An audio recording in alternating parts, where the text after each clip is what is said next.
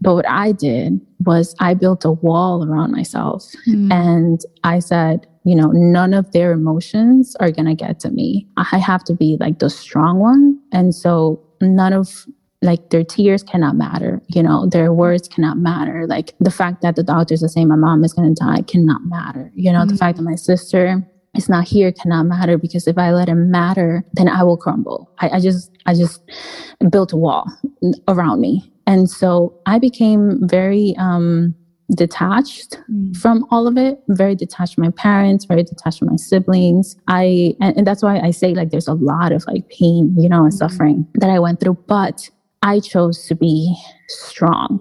And so my way of being strong was detachment. For me, what I've learned through therapy and just growth in general the is that question of when we go there you are is what we're going to find better than what we're leaving. I think men have a much harder time mm. just culturally and, and gender wise. I think men have, I've never been, you know, maybe. Hello there. I'm Yonka Kamara. Welcome to Kume Turning Point Diaries, where we share stories of critical moments in our personal and professional lives.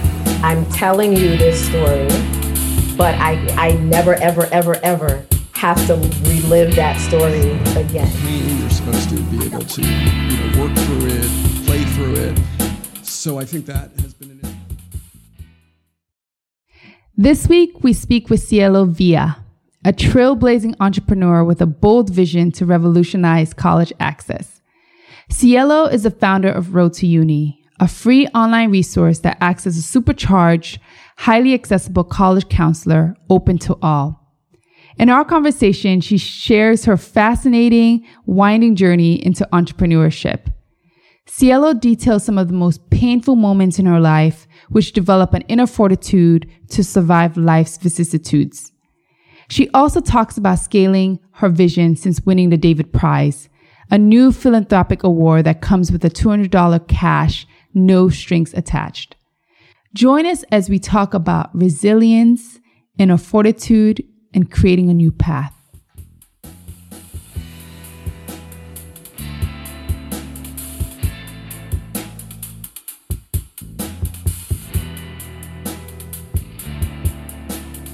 Hi, Cielo. Welcome to Kume Turning Point Diaries. How are you?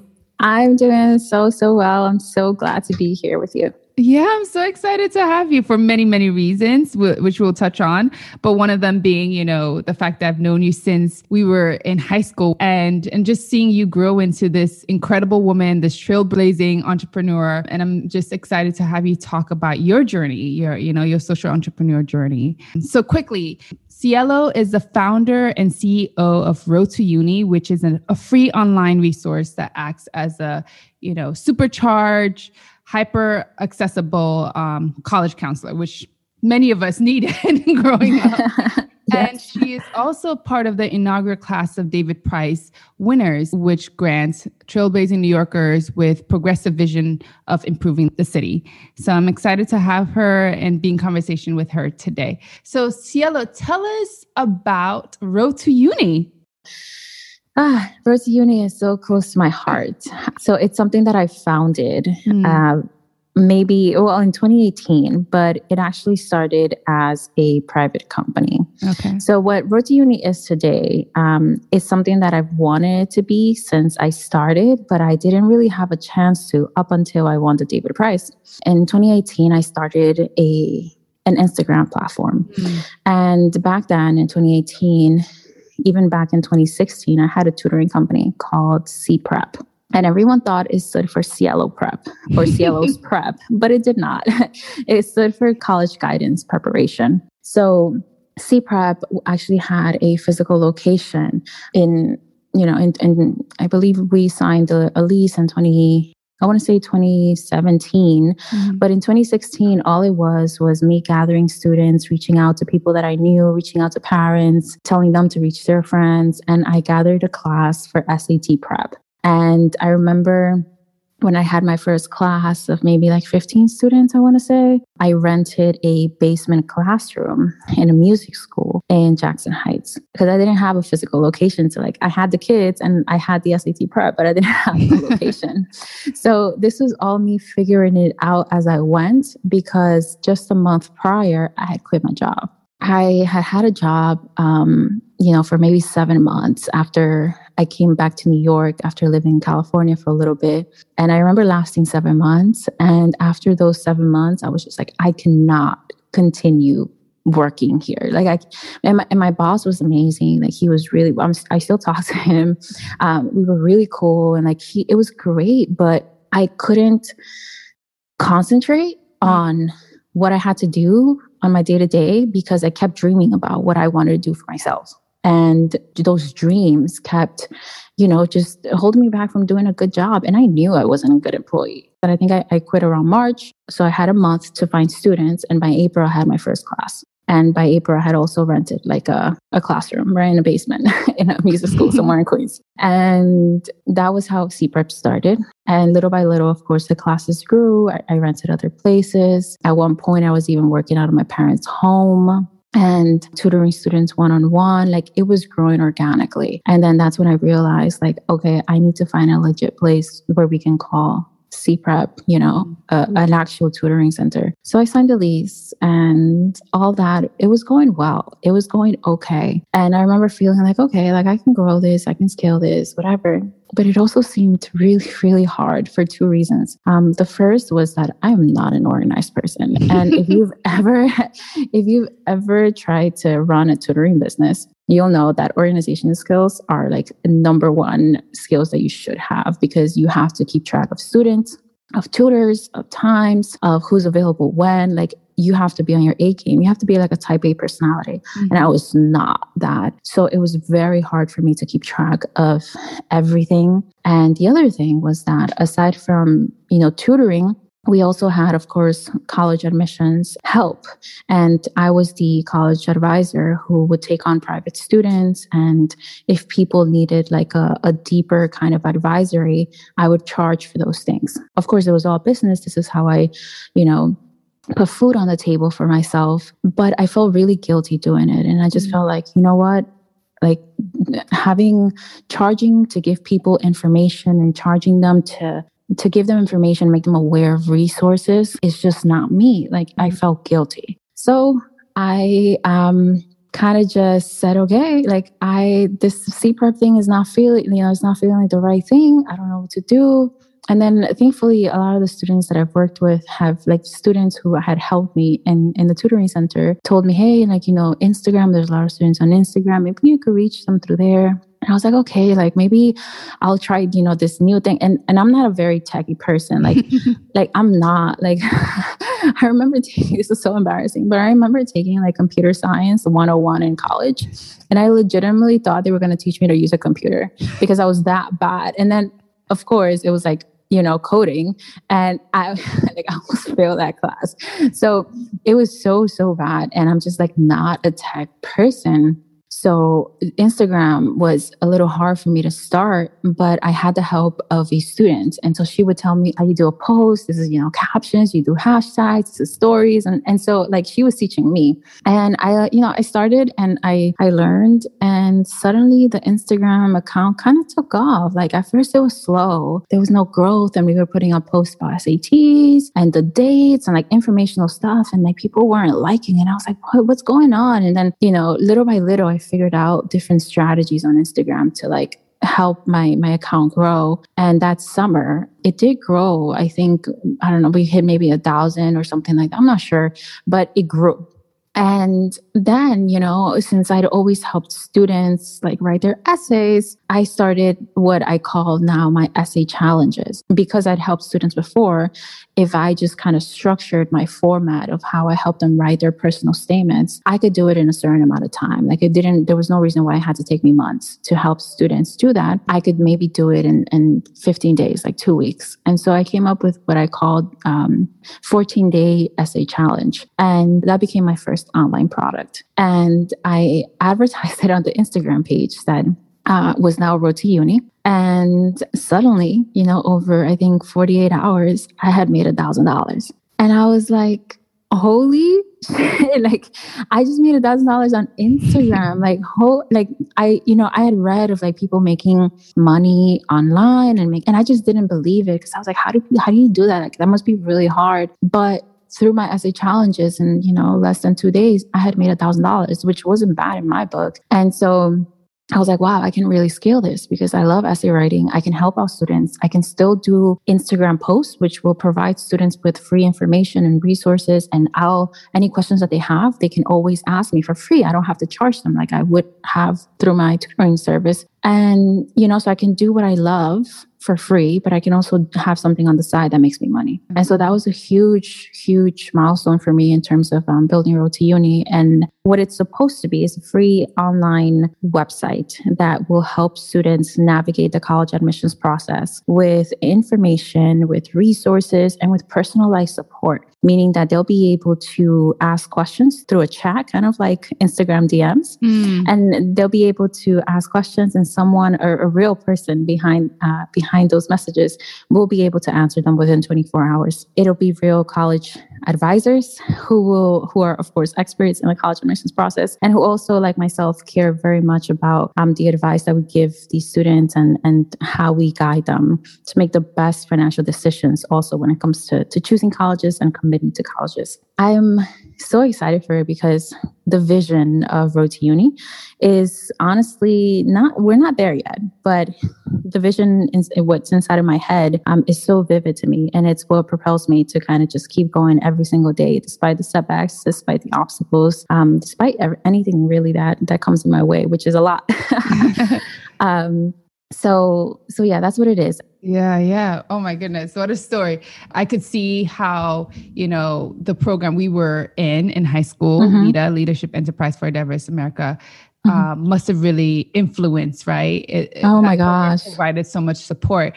LEDA is a national nonprofit um, organization committed to supporting um, high achieving high school students from under resourced backgrounds and giving them all the support that they need to attend and succeed at some of our nation's um, top colleges. And beyond that, it's really about diversifying the leadership pipeline, right? Because when you think about where where people go, what schools, right, and opportunities yeah. people have, it often starts in those colleges. And so being able to have people like ourselves have access to those same resources and be able to mm-hmm. have access to certain spaces, right? You can then begin to really, you know, hopefully, right? That's the hope and the vision, right? Right. To then change what leadership looks like, right?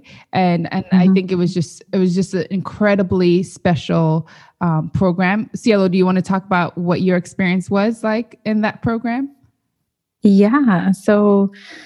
Uh, Yeah, LEDA. I mean, it was so far, you know, so long ago. Um, but I remember feeling chosen mm. um, when I was accepted into LEDA. No one knew that I was applying. Like my family, I've always done things on the low, and then I just like when I get something or I win something or I'm accepted to something, then I tell people, "Oh yeah, by the way, I applied to this, and look like how great it is," you know. So um, I remember being so happy. My mom was walking out of our our apartment in Queens, and um, and I got the the mail and I opened it and it said accepted. And I was like, Mom, I got into this program. She's like, What? I'm like, I got into this program that's gonna help me get into college. She's like, Wow. And I was like trying to explain to her. I was screaming to her. Like she was on the first floor. I was like on the second floor. I was trying to scream to her, um, explain this whole thing to her. She's like, Okay, okay, me cuentas después, you know, like tell me later. And I was like, Okay, okay. And I was just so happy. And the whole experience really did change my life because they hand held me. I mean, they really helped our hands through the whole mm-hmm. application process. They gave us all the resources that we needed that I didn't know that I needed. Yeah. And even though sometimes, honestly, I was one of the students who procrastinated because I'm still the same way with my essays and with my studying and everything. Like, you know, um, I'm so grateful to them um, because they were definitely certain people at LEDA who um, really made me feel safe and really made me feel like even if I gave them a hard time, that they would be there and that they really cared for me. And I think that that is what is so special about LEDA. They just made me feel like you can do it mm-hmm. and we're going to be here to support you. No, I feel I feel the same way and I feel like so many opportunities I've had is because of LEDA. I want to go back to when you were working, you had moved back to New York from mm-hmm. um, California. Yes. Take us back to that time and these dreams you were having.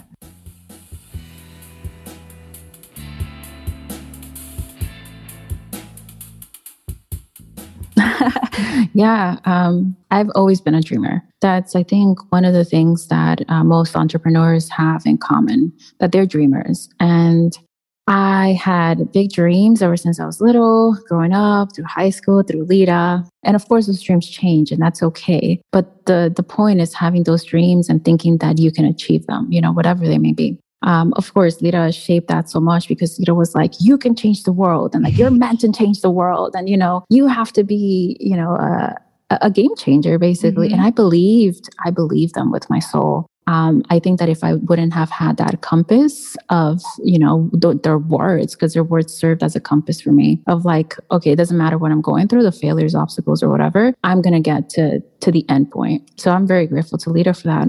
So, anyway, I dreamt a lot during college and I suffered a lot to be honest, during college because I've always struggled with um, inner conflicts within myself. And, you know, back in high school when I was in LEDA, I wanted to be an architect. But then when I went to college, I didn't know what I wanted to be. I changed my major like five times and I was so confused because I couldn't find anything that I liked. And I remember finally taking women's and gender studies classes and falling in love with those classes. I always describe it as I feel like a veil was lifted from my mm. eyes and I was finally able to see my place in the the world and what an ugly place it was. Mm. And I finally was able to say, you know what? That's not what I want for myself. Like all these things are wrong. So I'm going to go out and change them somehow. And I became very radical for a little bit.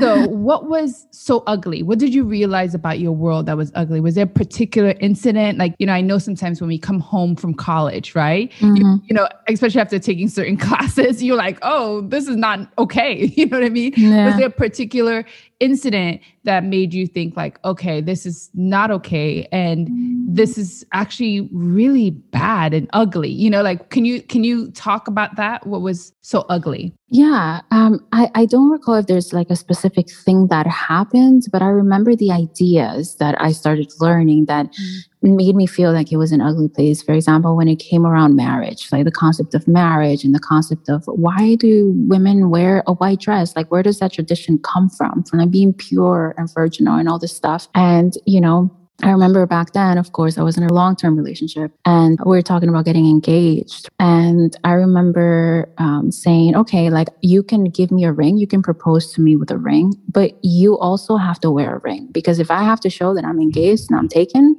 then you should also be showing that, like the, you know. And he refused. And I was like, well, if you're not wearing a ring, then don't give me a ring, you know? And so these little things and, and i questioned it, i was like well why? Why do you feel like it's not macho or like manly to like wear a ring? Like what's the what's the big deal? Mm-hmm. and you know it was little things like that why the, the, white dress the wearing the ring the i've always grown up with seeing wedding ceremonies where like the the dad hands the the daughter off to to her fiance right? To soon to be husband like where does that tradition hand you know come from and it's of course like women being treated as property, right? Being handed from one man to another because they can't, God forbid, they're on their own or they own themselves. And so these little things came into I began to realize them because of classes, because of readings, because of going beyond the readings that I did because my eyes were open. Mm. And so these little discussions um, really showed me that I, you know, people expected me to to be something um, within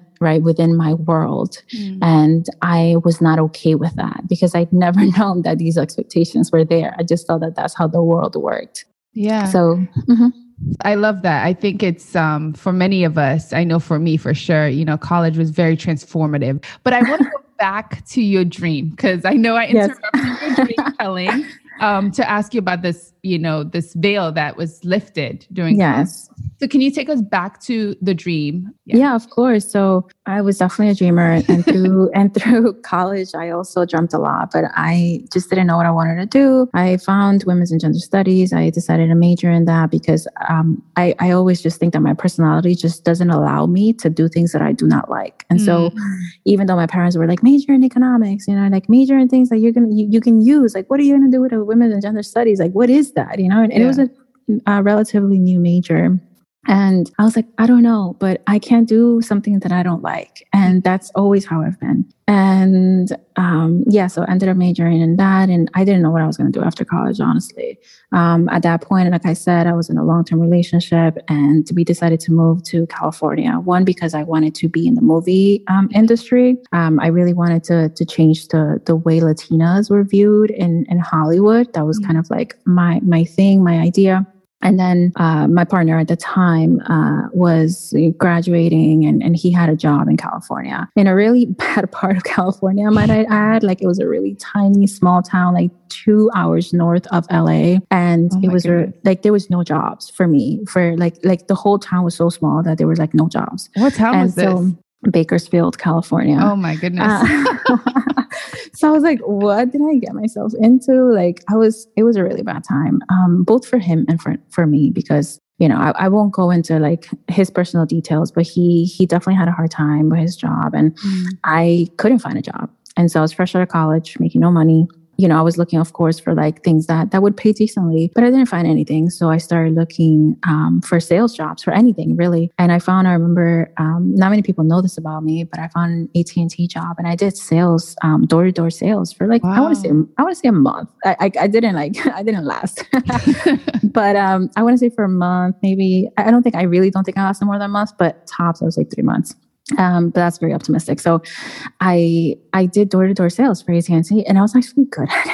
Mm-hmm. I actually got sales and people were hating on me because they're like, oh, she's a newcomer. It's just because of she's a girl and the way she looks. Like people open the door and people are, so they were being sexist, um, mm-hmm. especially the guys who did you know sales a lot. Yeah that didn't last. I ended up finding um, working for a tutoring center um, that helped latino kids in bakersfield like you know getting an education and all of that stuff. So eventually moved on to that and then eventually moved out of bakersfield.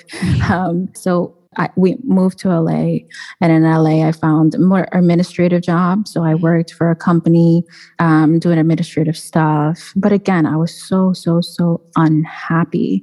Um, again, it's come comes back to the dream thing, right? I was like, but I didn't know exactly what I wanted to do. And all this while, I want to mention that um, my parents had friends that needed help with the college admissions process, and I found, you know, whoever I worked with was like, oh, my daughter. They're usually Latina ladies. Like, my daughter is going to apply to college, but she doesn't know what to do. I was like, oh, well, I can help her if you want, you know, I'll talk to her. And so I would meet with random kids on the phone or, or on, you know, pe- go to people's houses and just help them like for no pay or anything. I would just help them write their essays. I would edit their essays. I would just say, say like, okay, these are the things you have to do. I would read up on it. And so the whole college process was there um, throughout that time. Uh, of course, I didn't know that what Road to Uni would be, but it's funny. I think I've mentioned this maybe to you, Yaka, before that the whole wanting to um, do something with the college admissions process was a dream that I actually had since my senior year of high school. Mm. In senior year of high school, because of LEDA, again, come back, coming back to LEDA, um, LEDA was so amazing and transformative, as you said, that I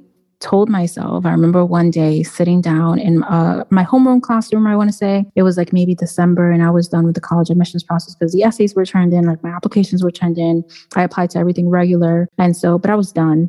And I remember looking around, and my classmates were still like, What do I write my essay about? What colleges do I apply to? You know, like, I haven't done this, I haven't done that. And I just felt bad because here I was, uh, you know, privileged to have this program that was helping me with everything. And I was mm-hmm. done. And I was like, There's no way that these kids, like, they were smart. They were smart kids, you know, like, they had different abilities, different skills. And like, there was just no way. Like, I, I always questioned, like, why are they not where I am? Mm-hmm. You know, is it, it like the inequality was so vivid. And I was like, no, one day, like, I have to come back and like change this. And I have to find a way to make a version of LEDA, but that it's open to everyone because LEDA is very competitive. Yeah. And it's amazing with what it does, but it's also for, for students who are high achievers and who have some kind of like leadership skills within them. Mm-hmm. So So I wanted to do a version um, that would one day, you know, kind of revolutionize that the college access. So that was a dream since I was a, a senior in high school that I'm, I guess, seeing through today with Uni. Yeah, yeah. No, I think it's amazing. We have these moments of inspiration, and it can right. take us uh, such a long time to actually see it come to fruition, right? It's mm-hmm. like, you know, I even think about even starting this podcast, right? I remember right. at one time, you know, telling my dad, like I loved what what I do, which is fundraising. And for a long time I felt like that was my passion. And in some mm-hmm. ways it still is my passion. But I remember at one point feeling like, I want to find my purpose. Like right. I remember thinking, I don't know my purpose. And I remember talking right. to my dad, and he was just like, just keep working on yourself and your purpose will reveal itself. Mm-hmm. And the thing is, I was already living it in a particular va- um, version, right? I was living mm-hmm. in the sense that it was like a connector. Like that's what I love. I feel like there's right. so much can be done by just connecting with one another, right? Mm-hmm. And yeah. I was doing that as fundraising, right? But like now this platform was like now I feel like I'm truly living this um this purpose. It's unfolding every day. Um, and so I don't want to necessarily say what it is because I think it is a it's a personal thing. It's not something that necessarily needs to be said out loud, right? It's right. it's for you to know and feel in your soul. And when you find it, you know, it's amazing. You have such a wise dad.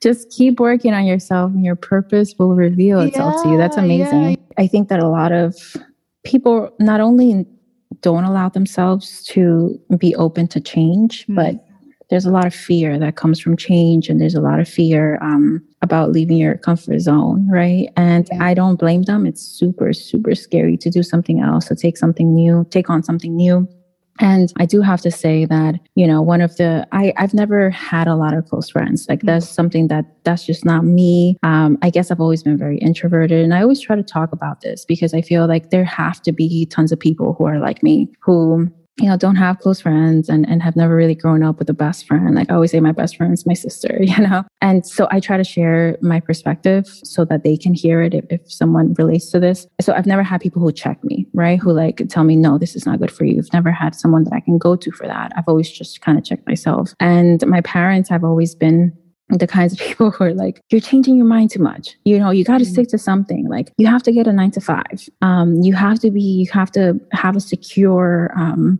job, you know, that gives you a paycheck like every week or whatever, every two weeks. So, you know, that gives you benefits, that gives you this. Like, it's, they've always pushed me mm. to go the safe route. And if we know anything about entrepreneurship, is that it's not safe. It's that it's very risky. It, it, it entails a ton of risk and faith, um, and faith. Yes, and and that has always been me. And so I've always constantly had to fight against my parents. I've had to constantly fight against anyone who would try to discourage me from following my dreams. And that's been a constant struggle. And I call them out on it. It's not like I just let my parents slide on it either because I feel like their their perspective is very conservative. It's very mm. about how, how they grew up and what they think the world is about. And, you know, I have news for you, the, the world has changed. And so I try to confront them on that end also because of my siblings. I have younger siblings who are one is nine years younger and one is 11 years younger than I. Mm. And, you know, I, I try to make sure that my parents know that they cannot, they must not treat them the way they treated me when it came to my dreams because it really took me a long time to heal. And in some ways, I'm still healing from, from the discouragement, you know, and, and from the words. Words are really, really damaging. They can be very damaging. And again, because I didn't have close friends, it really took a toll to just take that in and have to somehow stand up for myself against them, but also stand up for myself and encourage myself to continue going. And so, for example, when I when I won David Prize, uh, they were super proud of me. Of course, they were very happy. My mom like shed some tears and all this stuff. It, it was their first validation mm. of all the years that I had been doing this work, you know, and that they finally understood, hey, Cielo's actually doing something good. Like mm. she's not like she's not off doing her own thing. Like they were worried about me for so many years. And it was only when I won the David Prize that I feel that they actually got the validation that like, hey, she is on a good path, you know? And it sucks in a way that it took so long and that it took outside validation for them to believe in me Yeah, yeah. And yeah. so I pointed it out to them, even when we were eating like Chinese food and celebrating. Like I said, hey, so so what about you not believing? Like they told me you should stop.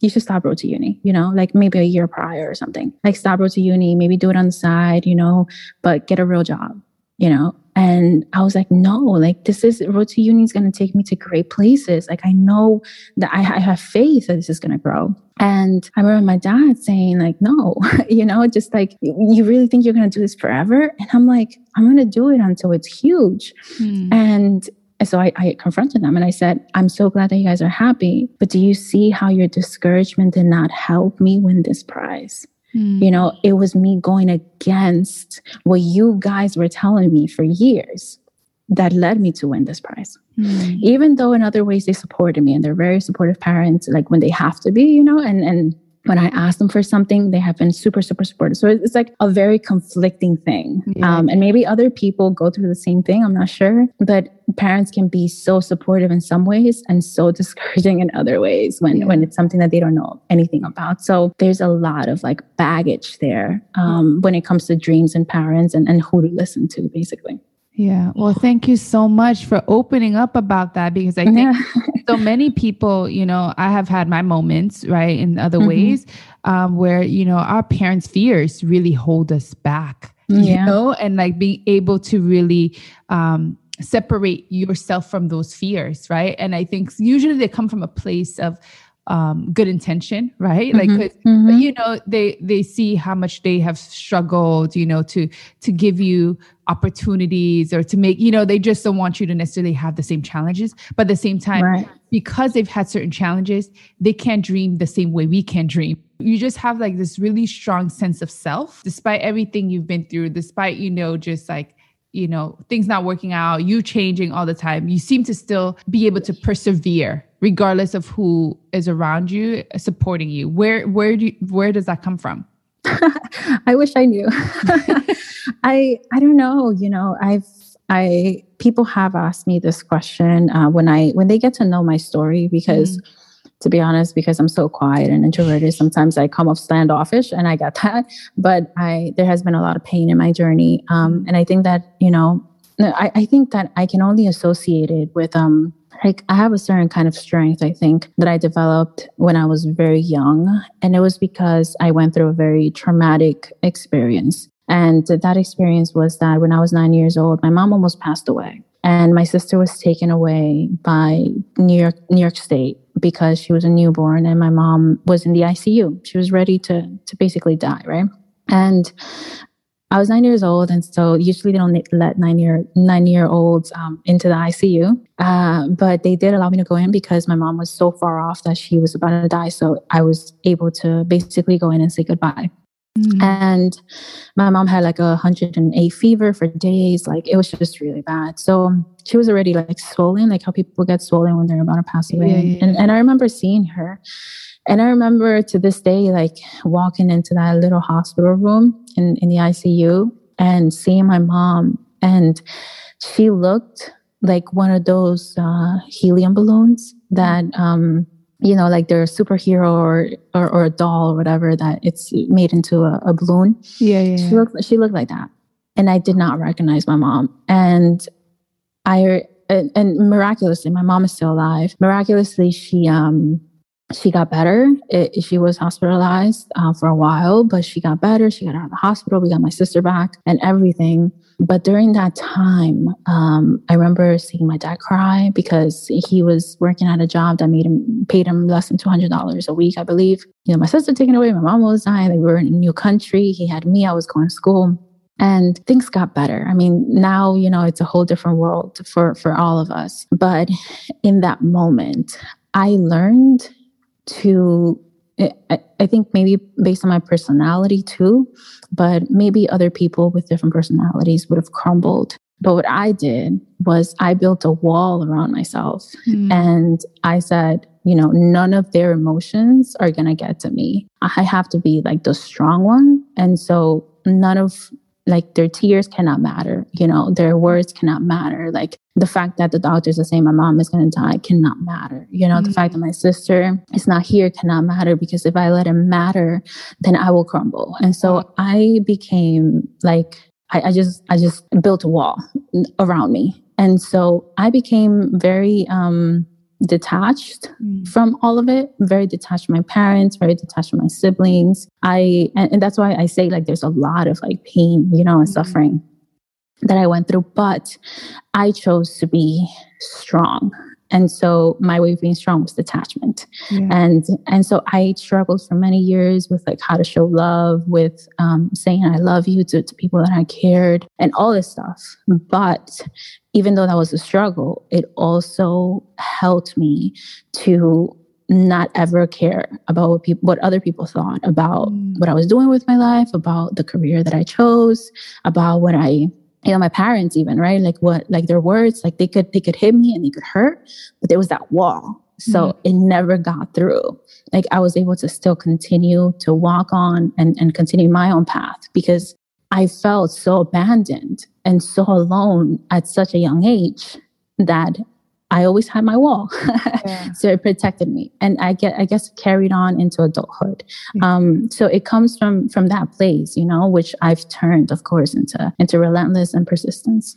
Yeah. Relentlessness and persistence. wow. Oh my God, Cielo. I'm like tearing up right now. Like this, thank you. Thank you so much for opening up um, about yeah, that course. because moments like that, you know, and times, those periods in our lives, right? Especially mm-hmm. when we're young, right? Can right. be so profound, right? Right. In developing who we are, right? Mm-hmm. And, you know, and becoming aware of those moments can help us move on in a different way, right? It's like now you mm-hmm. have that mm-hmm. strength, but mm-hmm. you don't, you no longer need those walls to have that strength. You've mentioned now that you are um, healing, right? So, yeah how are you healing? And also how are you surviving in a new way? I'm just curious to know what's your journey with that as well. Yeah. Yeah no it's a great question. So i've definitely done a lot of work on myself over the years. Uh, it took me many years to realize that i had the wall. I mm-hmm. didn't know. Um, and of course that uh, I, I saw that in, in how I related to the relationships that I had, whether, you know, it was a relationship um, with my sister or with my mom or with my brother, my dad, like family, but also uh, romantic relationships, mm-hmm. right? Started just thinking. If there's one thing that I do really well is think. I can I can be on my bed and and lying down and thinking for hours. And I started writing. And I started doing all these things that allowed me to be introspective and question things. And so I started reading self help books. I started reading about other people's journeys and I related to a lot of it. And I was like, and they, because they had already done the work, I was like, oh, so they're relating this, you know, however they were in this part of their journey to, mm-hmm. to this root cause. And then that made me understand and, and think about my own experience. And it's like, I relate to that feeling. So what was my root cause, you know? Mm-hmm. And so that work took years. I mean, I'm now 30, right? And that happened when I was nine. And people along the way have helped as well, you know? The person that I'm with right now, um, my partner, um, he jokes that he's he's climbing he's climbing up that wall, which I don't blame him for. I mean, it's funny, it's a funny joke, but uh, it's true. And sometimes I give him a hard time, you know, because I have like still I, I, don't i think it's it's a it, it, it's gonna it's gonna take me my whole life to really like work things out. But when you have people around you that don't give up it helps you know? And so he's very understanding very patient very like he he if one there's one thing that i love that i think should be implemented into all relationships that whenever we argue or you know have those bad moments he's like okay let's talk about it like let's let's talk about this. Tell me what's really bothering. And i'm like no i don't want to talk you know because i close up right? And he's like no let's talk about it. I want to talk i'm not going to move until we talk about it. And there's not a lot of people like that because people usually are like okay forget it. And they each go off you know to their own side. So that really has helped me. Okay, mm. you know, like I'll give in and I'll be like, okay, this bothered me for this reason. Um, this is what I I felt like you meant when you said this. And he's like, no, you see, like I did not mean that. This is what I meant. And so we talk about it. And so because of that, I realized that talking is so helpful. Mm. And so I've been trying to to share how I feel more with other people who matter in my life. With my sister, you know, for example, my mom got sick right after giving birth to my sister. Mm-hmm. And it was because my sister, as a newborn baby, um, it all started with like a kick. So she kicked my mom's breast. Mm-hmm. And my mom developed a bump. And we thought it was breast cancer, but the doctor said it wasn't breast cancer. And so that led to everything else. My mom now lives with disability. As a newborn, she kicked As a newborn. Yeah. Yeah. Oh, wow. That was a strong kick. Yeah, I guess so, right? But yeah, she uh, so she gave her mom like a, a, little a little kick in the breast. It became a bump, and then from that bump, every you know the rest is history, right? And so my nine year old self blamed my sister for a long time that my mom had gotten sick uh, because of her kick, right? But of course, she was a newborn baby, and and it was in no way her fault. But if, for example, it took me years to to um, to be able to tell my sister that, to be able to tell her that I blamed her for a long time, um, but that I no longer blamed her because I understood that it wasn't her fault, you know. And so I got close to my sister in that way. And so, in different ways, I um, have chosen mm. to or, and learned to talk about what I feel, which was something I never had growing up because everyone was dealing with their own problems and, mm-hmm. and there mm. was so much pain and damage coming, you know, on onto or being inflicted upon my family. Yeah, yeah. Oh, wow. Yeah. So talking. I like to ask all of my guests um, what's mm-hmm. their practice of self. In many ways, this podcast is about exploring ourselves, right? right? And understanding our infinite capacity to transform, to change, and create the mm-hmm. world that we want to see, right? But mm-hmm. part of that requires introspection. Is talking your practice of self? The practice of talking to someone else is what I believe is the thing that I have to work on. Mm. Like, because that leads to relationship building, that leads to like being happier in life, you know? Yeah. And I didn't realize that. Like, it's, it's always been a solo act for me. Mm. Um, and I'm not realizing, like, hey, having friends is okay. Like, you can trust people, you know? But again, the trust issues come from like from that trauma that I had as a young kid. And, and it's taken me a while and it's very much something that I have to practice still. But um, the process is first thinking and then talking about it.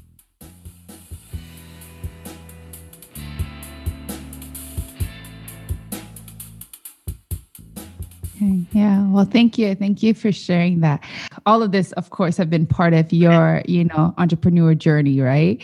Can you talk now about a highlight of of that journey for you? The most recent highlight it would obviously be, you know, winning the David Prize. That's like the the biggest thing that has happened to me in a while. Mm-hmm. I remember, you know, in high school winning the Gates Millennium Scholarship, for example, that yeah you know, would mean that I would graduate without debt. Um, that was amazing. Like that was huge. And I remember feeling so blessed. And I got a very similar feeling when I got the David Prize because it meant that I could use that money to to take my dream to new heights. And because it was an individual prize, I could use it in whatever way I wanted. So if I wanted to focus more on something that didn't pay me, right? Because it, the nonprofit doesn't pay me right now. We we need fundraising, you know, like we're still yeah, in the yeah. beginning stages of creating. Um, when I say we, I mean I, but you know, that's um, the same. I'm the same way. Whenever I talk about this podcast, I'm like we, but it's really me, myself, and I. yeah, exactly. Um, but big so, vision. yes.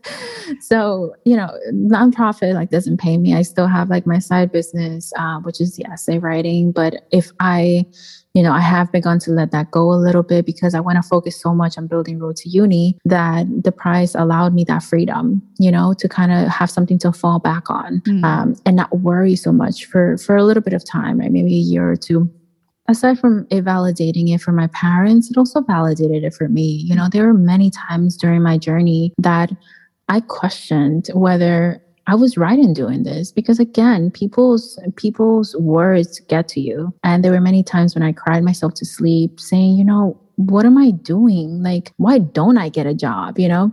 like a regular job where I could depend on someone to pay me. Like sometimes it was hard meeting, you know, bills. Like and so um, the David Prize validated my idea mm-hmm. and my vision in a way that, of course, no one else has been able to because it was so public, right? It was done in such a public way. And from that, I've gotten amazing mentors. From that, I've gotten amazing support and people who are like literally behind me, not only saying, yes, you can do it, but telling me, hey, what do you need me to do to help you achieve it? And that is just much more than I ever imagined I would get yeah. for Road to Uni. And I remember, for example, writing to people to like press, you know, in the media and like different outlets saying, hi, like this is what I'm doing. I'm helping students in this, this way and that. Is there any way that you could write about us or you could write about what we're doing, what I'm trying to achieve? And like no one would like respond, or if they responded and be like, yeah, no, you know. And like for example the press from the david prize is so huge you know it's like suddenly doors opened that hadn't been opened before so i want to say that that prize was definitely a huge highlight in my life i mean it came at 29 years old yeah. and it was just like i never i never imagined that it would take almost you know eight almost 10 years to to get to a point where where I would be validated and and and, and pushed to continue mm-hmm. achieving achieving that dream because as I said, I was discouraged very many times by people that were very close to me. Um, and and yeah, you know, so so that was definitely a, a, huge highlight. It was a proud moment for all of us, right? I think when you see yeah. People you know, especially people you've known since you were a, I would say a kid. yeah, yeah, you were a kid. Um, and then now they're doing amazing things right and getting mm-hmm. external validation you, are like wow that's amazing right yeah i want you to talk a little bit more about david Prize um, because for listeners who don't know what this prize is um, can you yes. can you explain what it is of course, um, it's a life changing prize. it is. Um, so, the David Prize uh, was founded, as you mentioned in the beginning, to help New Yorkers who are making a change in their city. They um, they, they call it a prize for visionaries, right? Mm-hmm. For someone who has a vision to make New York better and greater. This prize is a monetary prize. It is an individual prize.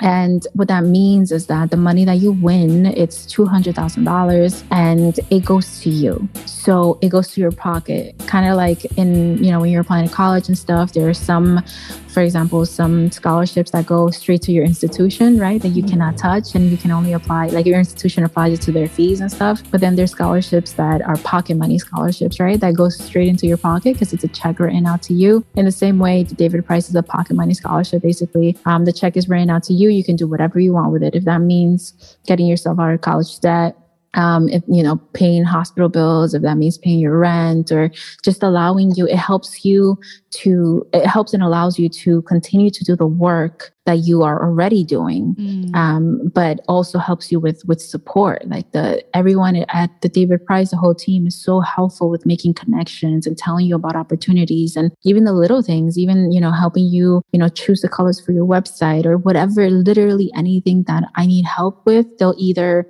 help me with it directly or they'll connect me with someone who can help me it is just such a you know powerhouse of support for early early stage entrepreneurs who are just starting but who have amazing amazing ideas and like the other other four winners because there are five winners in total mm-hmm. um, totaling the whole prize to a million dollars so the other four winners um, are people who are also making a change in the city but in, in different ways in different fields right mm-hmm. And so you also get to know them and the work that they're doing. The prize is funded by a billionaire named David Walentas. And we actually had dinner with him and got to, I got to sit right next to him. Um, and it was really, really cool. Um, during like David, uh, David Walentas, uh, really, for example, really believed and Road to Uni. I remember my last in-person interviews. There were people present in the room, and one of those people was the billionaire himself.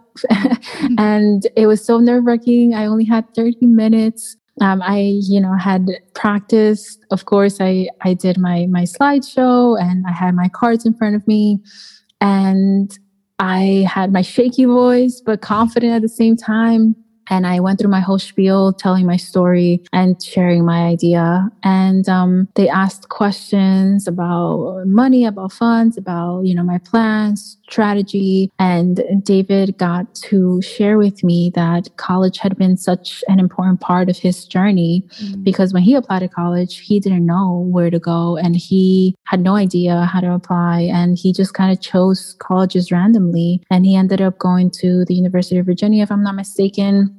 Um, um, and uh, that changed his life forever, mm-hmm. you know, and it made made him the it basically opened the doors for him to become the the billionaire that he is now. And so college is so important to him. And I remember his son was the one who told the winners that we had won over Zoom. And I remember him saying, you know, in 46 years, I've never seen my dad cry. And that was because during my my interview, my final interview, he did, you know, he shed a few tears and he got choked mm. up by my story.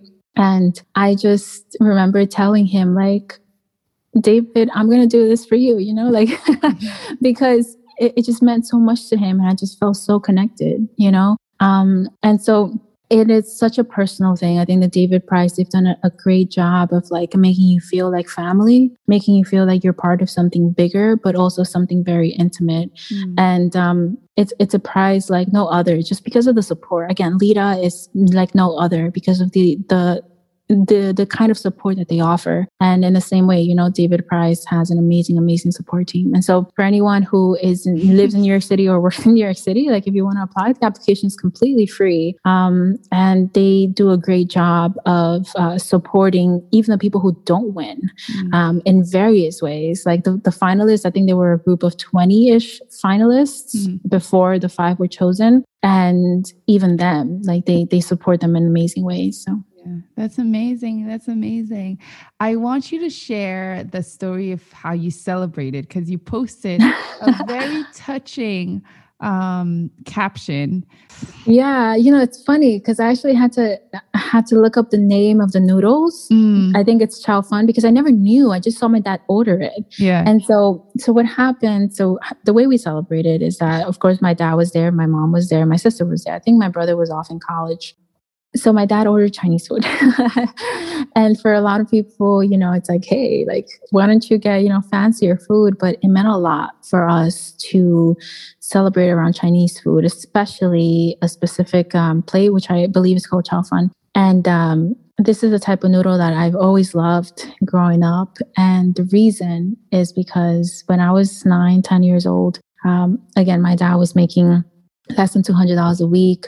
Uh, my mom was sick, you know, my sister was newborn, and my dad had to often pick me up from school. Um, and then we would go visit my mom in the hospital, right? Sometimes, or where if he had a job, for example, on the weekend, he couldn't leave mm-hmm. me alone. I would go with him. And so, because we didn't have money, um, it was it was always either getting a, a dollar a dollar pizza, a one dollar pizza. So it's either a slice of pizza that costs a dollar, or this other little like container. We were like around Chinatown, mm. this container of chow fun, and it cost a dollar as well. But it was like really packed, and I loved it. You know, it was like really like it was a good meal in my mm-hmm. eyes. I was like, yeah, you know, like it's a treat for a kid, right? and um, and it cost just a dollar. And then I would ask him, "Can I please have like I love this other green tea thing that uh, the, that Chinese store happened to have that I loved. It was so sweet." And so for me, I was like, "Oh my gosh, yeah!" Like I loved it, and I didn't realize until years later that the reason we ate that is because it only cost a dollar, right? Because my dad couldn't afford anything else. And so, even though I was happy about it, um, I learned the meaning of it later on when I saw I was able to see the financial situation that we were in. And so, for the David Prize, we ordered Chinese food and, of course, chow fun. And uh, my dad and I split one container that he yeah. that he got because it was always him and I, you know, oh. sharing that meal, oh. and we both loved it. and it, it, you know, it was in we used to order like the little tiny container that cost a dollar. This time we ordered, I think, one that cost like six bucks or something like that. You know the bigger one. Yeah. Um, and we split that, and uh, and everyone else ate like everything else. But it's always been like kind of like this this inner thing between him and I because because my mom was in the hospital, my sister was a newborn, like my brother wasn't even born, like it's a thing that him and I went through. Yeah. Um, we have like our own little journey, our own little story of the things that you know, as a kid, I didn't realize um, how hard he had it, but I was still there with him. You know, that's the power of like um, when we achieve something to mm-hmm. still remember, right? Right. The journey. Because in many ways, the eating that food is like reminding you of that journey of where right. you came from, right? And how long right. it took to get to this place, right? Right, so right. It's it's so beautiful. It's so beautiful. Yeah. And I remember just I just want to make a note here that um I remember my mom I, I came to their house, right? And uh I told her, Ma, so she was up on some stool, like a three step stool, like fixing some cabinet thing in the kitchen. And I walked in and I'm like, Ma, gané, right? I won. And she's like, turns on, she's like, ¿qué? Like, what? you know? It's like, gané, gané el David Prize. You know, I won the David Prize. No, like she got down and she said she started crying. She started hugging me. And then um, she was like, todo valió la pena, right? Mm-hmm. That's what she said to me, those words, which means everything was worth it. Like it was all worth it right? So meaning like all the struggles all the pain all the even even the discouragement you know like everything all the fights around career all the fights around um that i was throwing my life away. Um it was all worth it basically. Yeah. and um I do want to point out that I also get my, my resilience from my parents, right? I mean, all of us, I think, um, my mom and my dad have had such a bad time in this country in, in, the from the beginning, you know, just as immigrants um, struggling, but they never uh, gave up and they never went back to their country. It would have been so easy. They had great jobs over there, to be honest with you, um, but they decided to struggle here because they knew that for their kids, it would mean something better it would mm-hmm. mean a different life. It would mean, you know, a life that no matter how good your job is in a third world country, it would never be the same as here. Yeah. And so I really, yeah, I I've grown up watching my dad get up at, you know, 5 a.m. every morning, like the whole time that I was growing up and never complaining, you know, his red shot eyes coming home from work and never complaining, you know? And so all these things that you intake little by little, piece by piece, it really builds you up and, and it makes you feel like I cannot give up because they didn't give up. And so what gives me the right kind of thing, you know? And, and in some ways it's problematic. There there is, you know, definitely we shouldn't feel guilt about what our parents have chosen to do. Mm-hmm. But of course, the other side of that coin is that they teach you resilience and perseverance and it makes you want to push yourself. Yeah. Yes. Yes. I love that. Yes, it does. it does. So, what is the vision I want Road to Uni to revolutionize college access in the way that Khan Academy revolutionized tutoring. Mm. And that means to make it free, available, and open, right, and reliable to mm. to every single person who wants to use it, every student, every parent, every counselor, teacher, whomever, you know. And the whole point is that the college admissions process is just it's a complicated process for no reason, right? And if you're an immigrant coming to this country, if you don't speak English that well, um, if you're first generation, um, you have no idea what to do. And even the people who have parents who have gone to college, their parents don't even know how they did it most of the time. And so they have a hard time helping their kids through this process. And so um, it's it's very it's very confusing and it shouldn't be because you're talking about kids going through this process in their last year of high school right before they take that step towards adulthood mm. towards potentially getting into hundreds of thousands of dollars in debt yeah. which is in, like insane at you know 17 18 years old and no one tells them a thing. Like counselors try to help, they do, but for the for the most part, public schools are overcrowded, yeah. and there are not enough counselors to help every single student in the in the way that it should be done.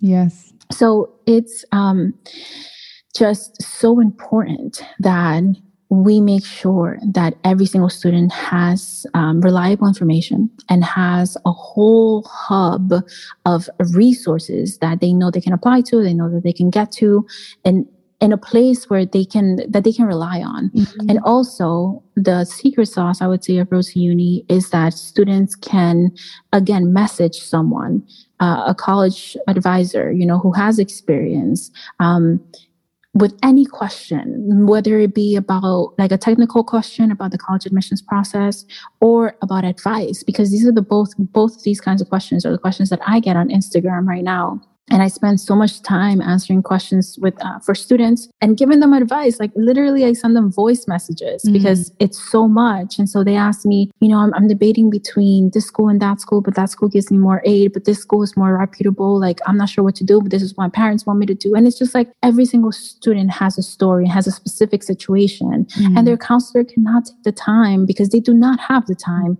to answer those questions for every single student they have. And so why not have a, a a platform that takes care of students the way they should be taken care of because they're just kids, mm-hmm. you know? And so that's what I'm trying to build uh, with Road to Uni or through Road to Uni, um, so that every student can can have that access to what only a few have access to right now, whether they're it's because they live in a you know in a wealthy zip code right? In a zip code where they have amazing schools and and they have a college counselor or many that that take the time to walk students through the whole process or whether you know it's because their family can pay a private college advisor to walk them through the whole process or whether you know there's students for example like us right who happened to have the right scores the right stats the right activities the right attitude and mm-hmm. and happen to find out about LEDA at the right time that we were lucky enough to get into this college program that helped us through the whole thing. So, like, what about the other 90% of students who don't have any of those things, yeah. who also want to succeed, who also want to go to college, who also want to pick up their families and, and, you know, help out their families and, and, provide a better future for their families like what about them yeah. you know so that's that's those are the students that I'm working for, and that's what I hope to accomplish with Road to Uni to make sure that they are taken care of. Yeah, well, thank you. That's that's a vision that I wholeheartedly want to support. However, you know, if it is just about getting you on this podcast and having you sharing your story and people learning more about Road to Uni, I'm so proud of you for giving back. You know, um, I this morning I was just thinking to myself, like it's amazing that she's giving back in the way that she received. yeah. It, that's yeah. so so beautiful and so powerful, right? And mm-hmm. finding ways to give back, right? Um, and pay it forward in your own way, right? Because we've all benefited from opportunities, right? Right.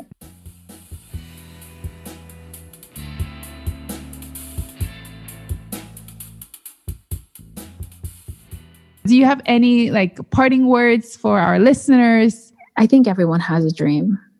I would like whoever listens to this to know that you can achieve that dream. Like there are so many people who say you can't. Probably the majority of people you'll talk to will say you can't or you shouldn't. You know why? Like, why leave your comfort zone? Like, why leave something that feels so safe already? Just wait a few more years, you know, retire and then go do your thing, right? But by then, it's like most of your life has passed you by. And so, my main purpose, I think, aside from Road to Uni, is to let people know that they can do it. And it will take hard work and it will take breaking off relationships with family, with friends, with, you know, people who don't support you or don't believe in you. Maybe, you know, it will take really, really like hours of your days um, and it will take bad sleep like you won't be able to sleep some nights and, and and sometimes you'll cry yourself to sleep and sometimes you just want you'll want to give up and you'll question yourself to you know, as to whether you're doing the right thing. But if you really want to achieve some kind of greatness in your life, and greatness doesn't mean that you have to change the world, greatness doesn't mean that you have to like impact millions of people. It could just be, you know, something that means the world to you because we're, we're, all our own world. Mm-hmm. And so if there's something you want to achieve, like I just wish that people knew that they can do it. Mm-hmm. And what it takes is literally consistency, which is hard, but consistency and not giving up. Like no matter like you can take a pause. A pause is fine. Like you can you can go cry, you know, eat ice cream, like like just not do something, whatever it is that you're doing for like even a whole week, whatever, right? But as long as you do not give up on yourself. The doors will open. Yeah. You know, it, it took me so many years to be validated like out to have some kind of outside validation as to what i was doing was was was good was useful was meaningful and and that i had a great idea um you know not everyone will get that kind of outside validation but you will get what you need mm-hmm. like i really feel that the universe always provides what you need to keep going as long as you believe in yourself. Yeah. So I just wish I saw more people go after their dreams because those are the dreams that are going to change the world in, in little ways and in big ways. So, um, yeah, just that, you know, just believe in yourself, keep going. And, and if anyone has any questions, they can always reach out to me um, on Instagram. People have, have DM'd me on Instagram at social entrepreneur and they tell me their stories and I reply to them and I try to encourage them because I really mm. feel that we need that little piece from everyone to make the whole puzzle complete you know? Yes yes. And so on that note where can our listeners find you? Where can they support you? How can they support you? Yes. Okay. So uh, on a personal level my i have an instagram account. It's social entrepreneur. It has the underscore thingy before the social in between the two words and after the entrepreneur. Um, so social entrepreneur you'll see there winner at the David Prize. So that's me. Um, and then on for as for Road to Uni, uh, I have an Instagram account where is which is the platform that this whole thing was built on. It's it's at Road to Uni again underscores between the words. And um, we have a website, uh, roadtouni.org. We are working on a 2.0 version right now, but we do have a 1.0 version right now. And um, if you would like to give any sort of donation, um, I, and I really literally mean like any sort of donation, like even a dollar, um, you can go on that website, roadtouni.org, and all the way on the bottom, you can make a donation there.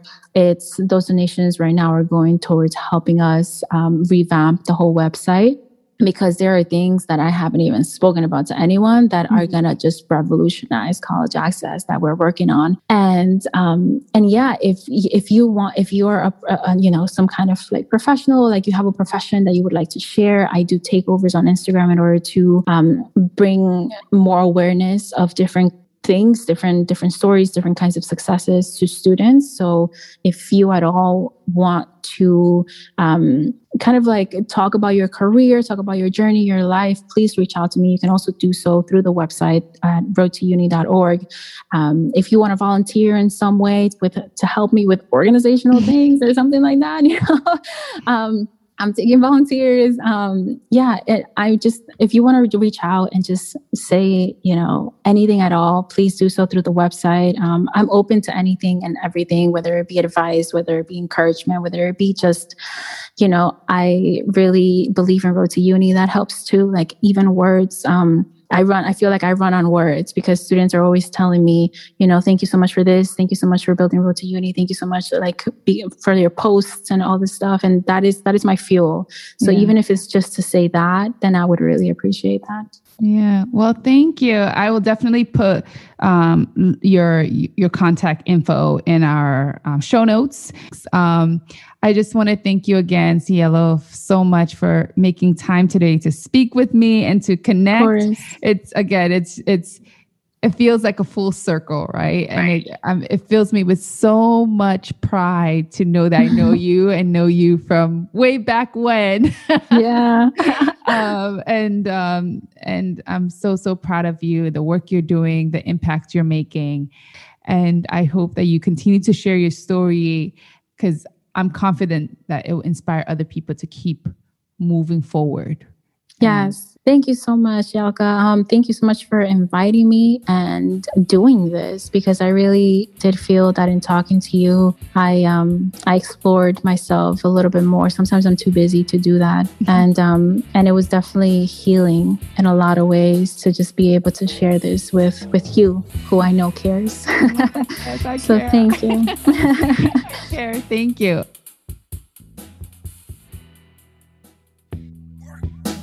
when I was especially diagnosed with fibromyalgia, which you know is not so much about. Oh, Thank you for listening to this episode of Kume Turning Point Diaries. If you like our show, please leave us a five star rating and review, and don't forget to share with your loved ones. Also, in order to get notified of any of our latest episodes, please subscribe to us on Apple Podcasts, Spotify, Stitcher, Google Podcasts, or wherever you listen to your podcast. You can also follow us on our socials at Turning Point Diaries. DRC Jaye is the technical director of this episode. This episode was produced by Kume House and the AMBC. My name is Yanka Kamara. I'm the creator and host of the podcast. Kume, until next time. Theme music by Exile Dynamics featuring More Box.